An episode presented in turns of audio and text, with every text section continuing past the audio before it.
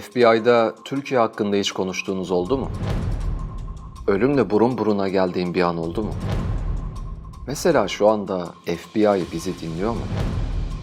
Ben bir şahsı gördüm. Elinde tüfek, çırılçıplak. Üzerinde mermiler Rambo gibi. Elinde mermi kutusu. Sol elini tuttum, sol elimle. Hiç görmediğim, beklemediğim bir şekilde bir yumruk attı bana. O ilk yumruğuyla burnum zaten hemen kırıldı. Ondan sonra çok büyük bir kavga başladı. 100-200 kişi birbirlerine saldırmışlar ve yanımızda geçen bilinen çete üyeleri ellerinde silahlar. Bu şahıs bana saldırdı, amacı beni öldürmek. Beni etkisiz hale getirecek, silahımı alacak, vuracak, beni gidecek.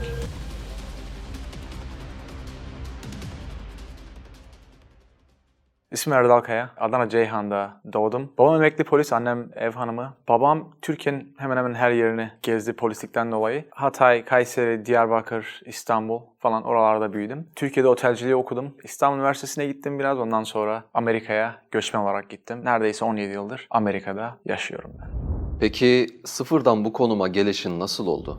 Birçok sebepleri var. Gerçekten azim çok önemli. Amerika'ya gitme isteğim inanılmaz vardı. Bir şekilde baktım Amerika yolları bana açıldı. Amerika'ya gittim. Hep polis olmak istiyordum. Defalarca başvurdum. Defalarca reddedildim. Ama özgüvenimi bayağı yükseltmişim kendime o zamana kadar. Dedim ben olacağım bir şekilde. Bir gün bir tanesi beni işe aldı. 777 kişi başvurmuştu. Ve 11 kişi işe aldılar. Onlardan bir tanesi de bendim. Polis akademisi falan gönderdiler. Geldik, çalıştık. 6 yıl orada çalıştım. 6 yılın 3 yılı polislere eğitim verdim. Ondan sonra daha yüksek bir konum olan eyalet polisliği var. Oraya girdik. Onun 6 aylık komando ötesi manyak bir eğitimi var. Ondan başarılı bir şekilde geçtim. Eyalet polisliği yaptım 2 yıl. Ondan sonra işimi çok iyi yaptığım için terfi aldım. Dedektif oldum. Kuzey Illinois eyaletinin. Orada dedektiflik yaptım. Olay yeri inceleme. Bir yıl orada dedektiflik yaptıktan sonra aynı anda tam o dedektifliği terfi aldığım zamanlarda aslında kimse bilmiyordu. Ben FBI'ye başvurmuştum. Başvurduktan bir yıl falan sonra o telefon geldi. Bizimle çalışmak ister misin muhabbeti? Tabii seve seve. İşe alındık. Beni Pentagon taraflarında bir akademisi var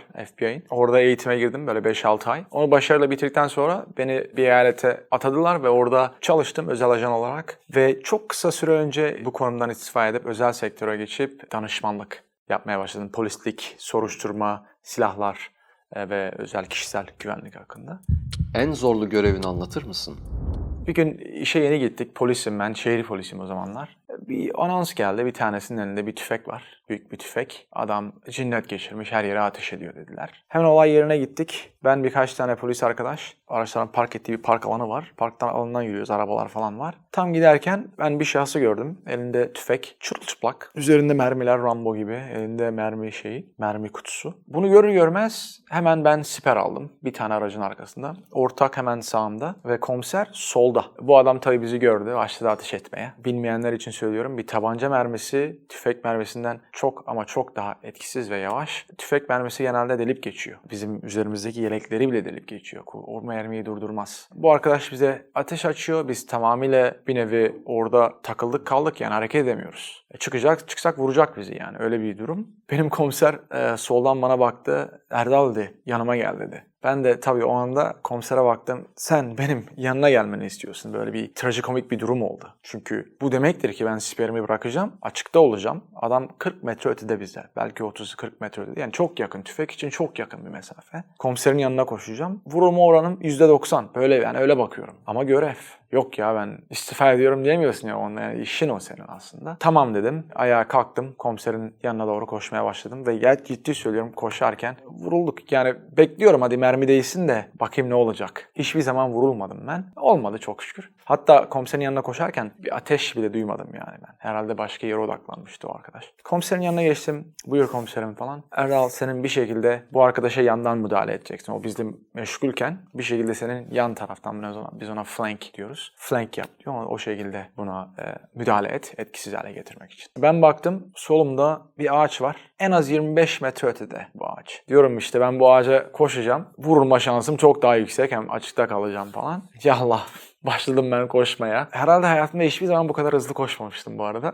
Bayağı hızlı bir şekilde koştum. Tam koşarken tabii ateş açılıyor. İlk başta merminin sesini duyuyorsun. Bana öyle geldi. Bir vız diye bir ses var. Hemen sağ kulağımın hemen yanından geçti. Ve ondan sonra sesi duydum ben. Öyle bir garip bir şeydi. Ağacın hemen arkasına saklandım. Ondan sonra tekrar konumumu yavaş yavaş bir şekilde değiştirdim ve bu arkadaşın tam hizasına gelirken bir baktım. Soldaki bir ev, bir anne ve 2 tane küçük çocuk var. Yani bunlar da böyle takılmışlar kalmışlar. Herhangi bir ateş açılsa bizler tarafından yani onların vurulma şansları da bayağı yüksek. Yakınlar bayağı. O aileyi evden çıkartmaya karar verdim. Donmuş, anne tamamıyla donmuştu yani hiçbir şey yapamıyordu. Çocuğu bir elimle tuttum, bir elimle silahım. İşte o ateş altında bir şekilde koştum beni takip et diye. Tekrar çıktık, koştuk. Bir tane piketli bir ev vardı. Onun arkasına götürdüm, yere yatın, burada saklanın diye. Ondan sonra tekrar olay yerine geldim. Bu arkadaş etkisiz hale geldi. Girdik işte evin içerisine. Tabii hemen buna medikal, tıbbi bir yardımı hemen sunduk. Maalesef bunu yaparken hayatını kaybetti arkadaş. Evi de bu bir tuzaklı yapmış. Bilmiyorduk. Evin doğalgaz hatlarını kesmiş. Pencerenin altına havlu falan koymuş. Tabii biz o adrenalinde hiçbir şeyi koklayamıyoruz. İtfaiye diyoruz da o medikal adamlar geldi. Gelir gelmez kokuyu aldılar. Herkes dışarı dediler bize. Biz çıktık. Bize dediler ki bu evde bir kıvılcım olsaydı ev havaya... Yani gerçekten kötü bir patlama olacaktı. Evin her yerini gaz doldurmuş. Hatta bizi hastaneye götürüp biz oksijen falan aldırtmışlardı kanımızı temizlemek için. Çünkü biz bilmiyorduk. O olay o şekilde bitti. Bayağı zor bir şeydi çünkü gerçekten işte bazı çatışmaya giriyorsun, siper alıyorsun ya da bazıları çok çabuk oluyor, anlık oluyor. Bu asker olan arkadaşlar, bu işleri yapmış olanlar çok iyi anlar. Yani içindesin. Biliyorsun ki şuradan kalkıp şuraya gideceksin. Vallahi vurulacaksın. Bayağı zor bir görevdi ama bir madalya almıştım ben. Peki Ozanlı'yı sen mi vurmuştun? Bir dahaki soru. Yaşadığın en ilginç olay nedir?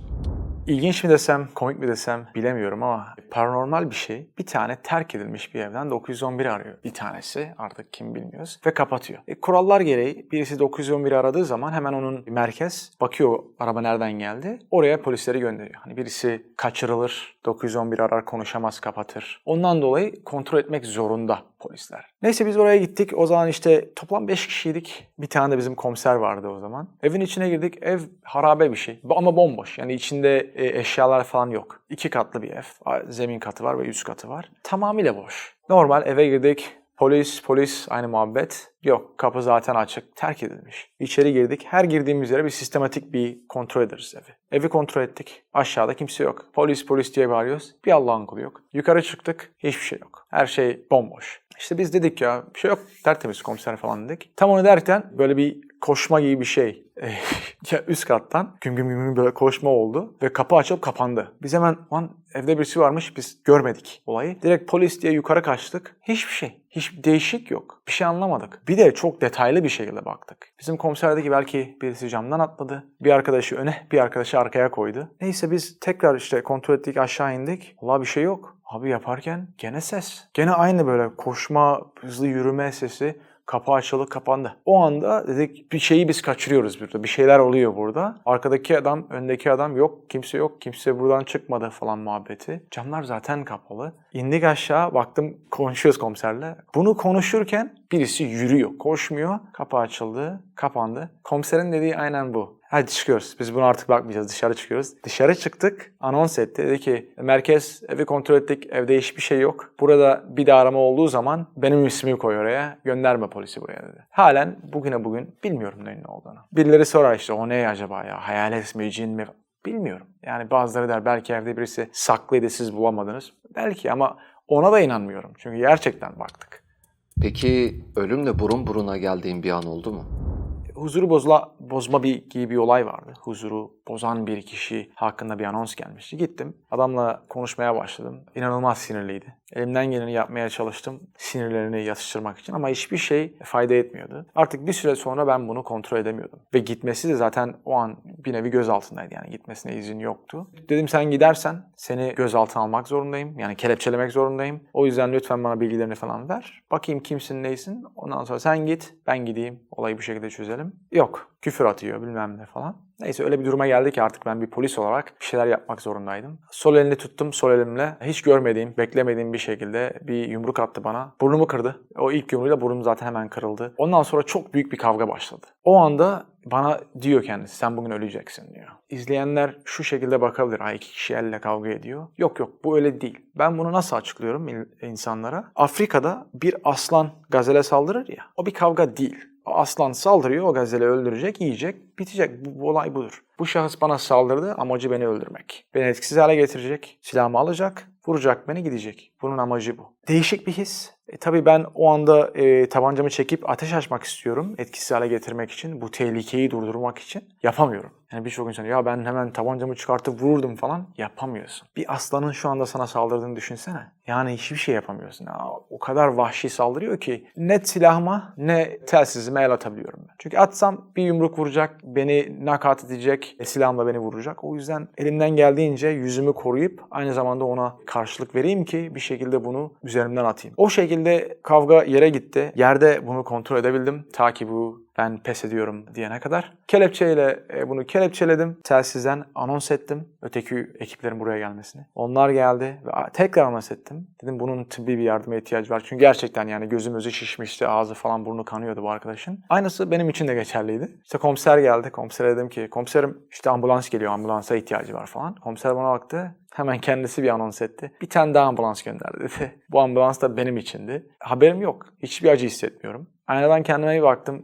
Benim de yani burun kırık, burun kanıyor ve kafam gözüm bayağı şişik yani. Ve sonradan öğrendim ki, hastanede aslında bunu öğrendim. Bu arkadaş 4 yıllık profesyonel değil de aktif bir şekilde boksörlük yapan bir boksörmüş. Kendisi bana bunu söyledi. Hastanede bana dedi ki ama sana iyi bir kavga verdin değil mi? Ben de böyle baktım dedim ki dua et ki ben bir polis olarak seninle kavga ettim. Bir sistematik bir şekilde. Çünkü vatandaş olsaydım durmazdım falan dedim. Güzel bir çalışma oldu. Amerika'da Türk ve Müslüman olduğun için zorluk yaşadın mı? Şimdi şahsen kendim o kadar yaşamadım. Genelde baktığın zaman ister istemez dünyanın gündemde olan Orta Doğu'daki savaş, dünyada olan terörist aktivitelerinden dolayı insanların bakış açısının Müslümanlara karşı negatif olduğunu gördüm. Fransa'da bir patlama oluyor. Patlamayı yapanlar işte Müslümanlık adına yaptıklarını söyledikleri için insanların, Müslümanlığı hiç tanımayan insanların, ha Müslümanlar böyle tehlikeli insanlar, böyle teröristler diye düşünenler kesinlikle defalarca gördüm ben orada. Tabii bu doğru değil. Bunu biz hepimiz biliyoruz. Yani bu kişiyle alakalı olan bir şey o. Yani bunu gerçekten bilen birçok Amerikan askerleriyle tanıştım, beraber çalıştım. Adamlar diyor ki ya biz oradaydık diyor. Bize su veriyorlardı, bilmem yardım etmeye çalışıyorlardı. Ama genele baktığın zaman basının yanlış tanıtmasından dolayı maalesef Müslümanlığa karşı bir ön yargılı davranış var. Hatta bir tane şerif bir olay yerine gidiyor. Bir tane kadın, yani başörtülü falan değil, normal bir kadın, saçı açık. 2 tane çocuk yanında, çocukları ağlıyor. Polisi arıyorlar. Kadın herhalde şuurunu yitirmiş. Çocukları bir yere götürüyor ama böyle agresif bir şekilde caddede yürüyorlar. Polis gidiyor, durduruyor. Konuşuyorlar. Kadın dinlemiyor polisi. Polis de olayı çözmeye çalışıyor elinden geldiği kadar. Kadın bir ara çıkartıyor bıçağı. Allahu Ekber deyip bu polise bir anda saldırıyor bıçakla. Ve tabii polis direkt olarak silahını çekip ateş açıyor ve bu kadın hayatını kaybediyor. Bunu öğrendik sonradan. Hiç kimseyle alakası yok. Hiçbir organizasyonla alakası yok. Yapılan rapor Allahu Ekber deyip polise bıçakla saldırdı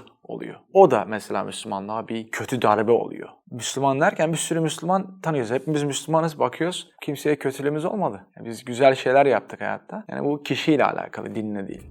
Hiç polis bir arkadaşını kaybettin mi? Evet.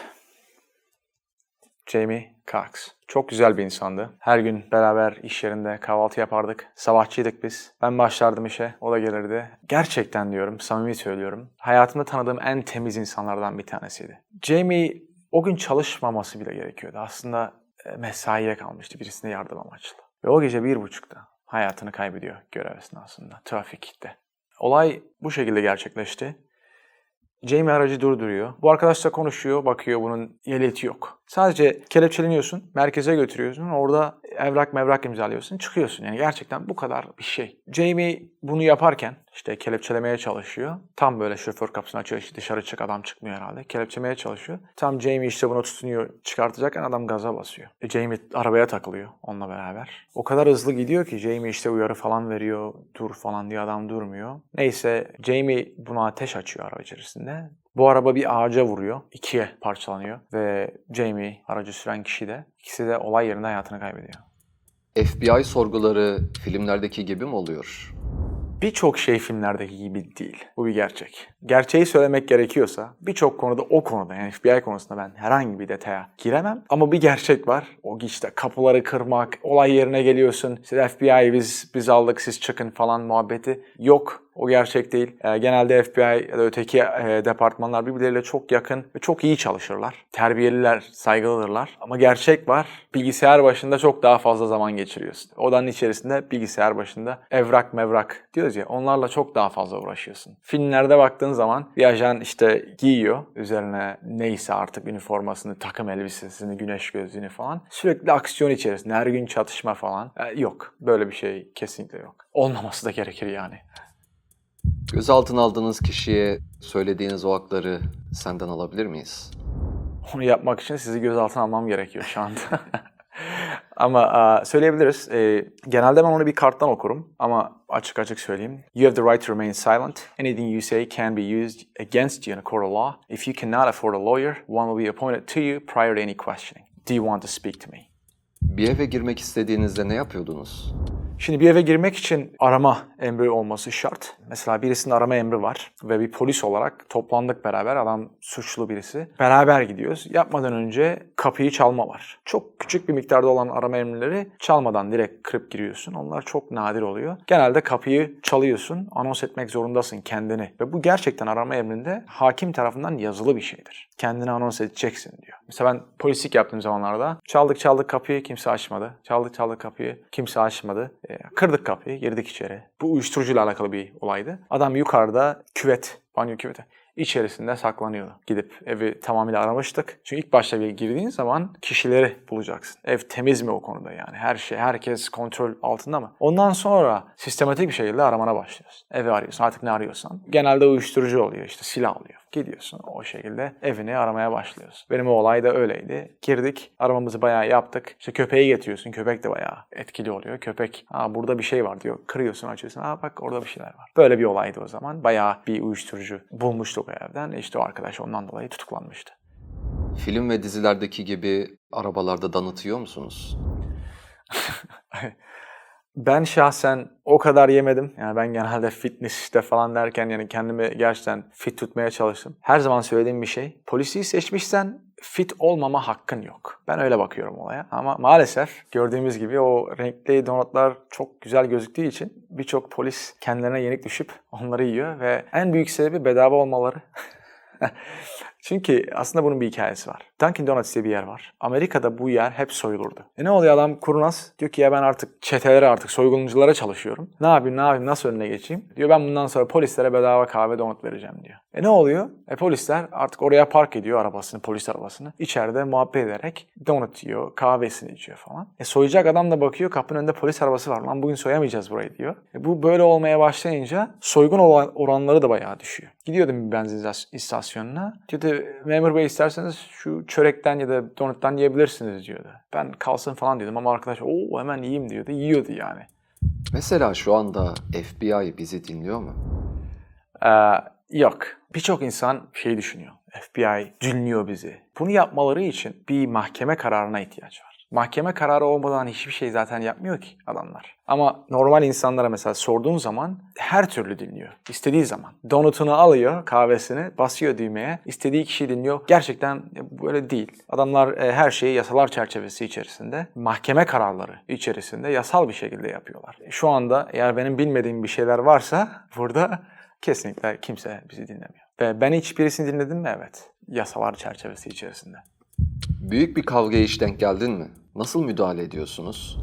Yeni bir polisken eğitimci polis arkadaşla devreye geziyorduk. Bir köşeyi döndük. İnanılmaz bir kalabalığın içerisinde kendimizi bulduk. Hemen araçtan çıktık zaten. Araçtan hemen çıkmalısın. Tedbir amaçlı. Orada polisin yapacağı fazla bir şey yok. Yani öyle bir ortamdı ki 100-200 kişi bir caddeler ortasında birbirlerine saldırmışlar ve tam böyle çetelerin olduğu yerde. Biz polis arkadaşla indik. Benim eğitimci polis bana tek dediği şey buydu. İçine girme, arkanı kolla. Başka hiçbir şey söylemedi yani. Ben hemen eğitimci polisten uzaklaşmamaya çalıştım. Elimi de silahın üzerine koydum ki birisi almaya çalışmasın aynı zamanda ve çekebileyim çok çabuk herhangi bir şey olursa. Bir şekilde bir duvar bulup kendimizi oraya yasladık. Yanımızda geçen bilinen çete üyeleri ellerinde silahlar, bir tanesinin de Kalashnikov tarz tüfek. Hiç kimse ateş etmiyordu o anda. Millet sandalye atıyor bunu yapıyor ama ellerinde silahlı insanlar görüyorsun. Hepsi böyle etrafında. Nasıl müdahale ediyoruz ona diyeceksin. Anons edeceksin. orduyu getireceksin. Ordu derken bütün departmanı oraya getireceksin. Ve aynısını o şekilde biz yaptık. Polisin yaptığı müdahale o anda, 2 tane polisin. Sürekli bilgi vermek. Anons ediyorsun. Şuradalar. Bak bunlar yapıyor. Agresif adamları bulmaya çalışıyorsun. Bak bir tane mavi tişörtlü var. Sarı şortlu, mavi tişörtlü. Elinde bir tane Keleşnikov var. İnsanlara sürekli doğrultuyor onu. Bu kişileri bulmaya çalışıyorsun. Çünkü polis olarak içine girdiğin zaman onun bir parçası oluyorsun sen. Artık polislikten çıkıyor. Yapacak bir şeyin yok. Tek başına nasıl kontrol edeceksin o kadar kişiyi? Öyle bir olay oldu. Biz sürekli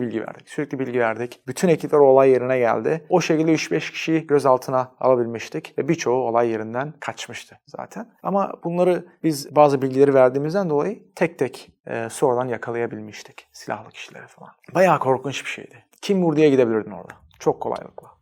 Amerika polisi mi yoksa Türk polisi mi? Vay be, bana bunu sen sordun mu?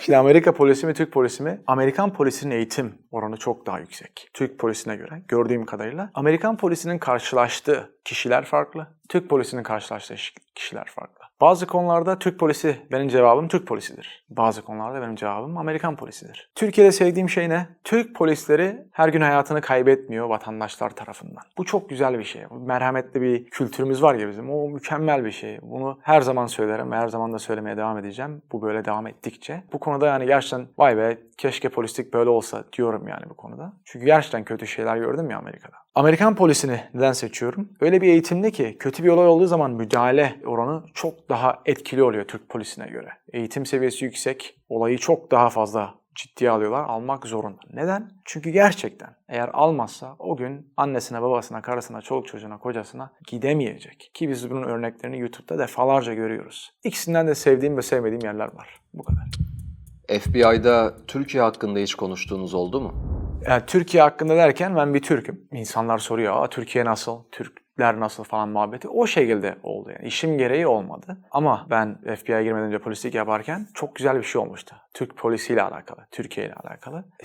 Atatürk Havalimanı'nda bir patlama olmuştu. Terörist saldırısı. Kaç kişi hayatını kaybetmişti. Orada bir tane polis arkadaş bir tane teröriste müdahale ediyor silahla. Vuruyor işte terörist yere düşüyor. Polis arkadaş bayağı yakınına gidiyor. Bakıyor bomba var. Kaçmaya çalışıyor. Ondan sonra bu bomba patlıyor. Bizim emniyet müdürü Türk işte polis kardeşimiz kardeş kelimesini kullanmıştı. Bak ne kadar hayat kurtardı demişti. O polisin vurma anını falan göstermişti. Maalesef hayatını kaybetti ama bak o kadar kişinin hayatını kurtardı demişti. Ki ben daha yeni öğrendim. O arkadaş aslında hayatını kaybetmiş. Sevindim yani bunu duymama. Herkes benim orada Türk olduğumu biliyor. O olaydan bahsettiler. Türkiye hakkında, Türk polisi hakkında çok güzel öğrenen şeyler. Dünyanın neresine gidersen git bizim yaptığımız şey aynıdır muhabbeti. Amacımız işte iyileri korumak, kötülere karşı çıkmak falan yasaları uygulatmak. İşte bak görebiliyorsunuz diye göstermişti. Çok güzel bir ortam olmuştu yani. Bayağı güzel şeyler söylenmişti Türk polisleri hakkında o gün.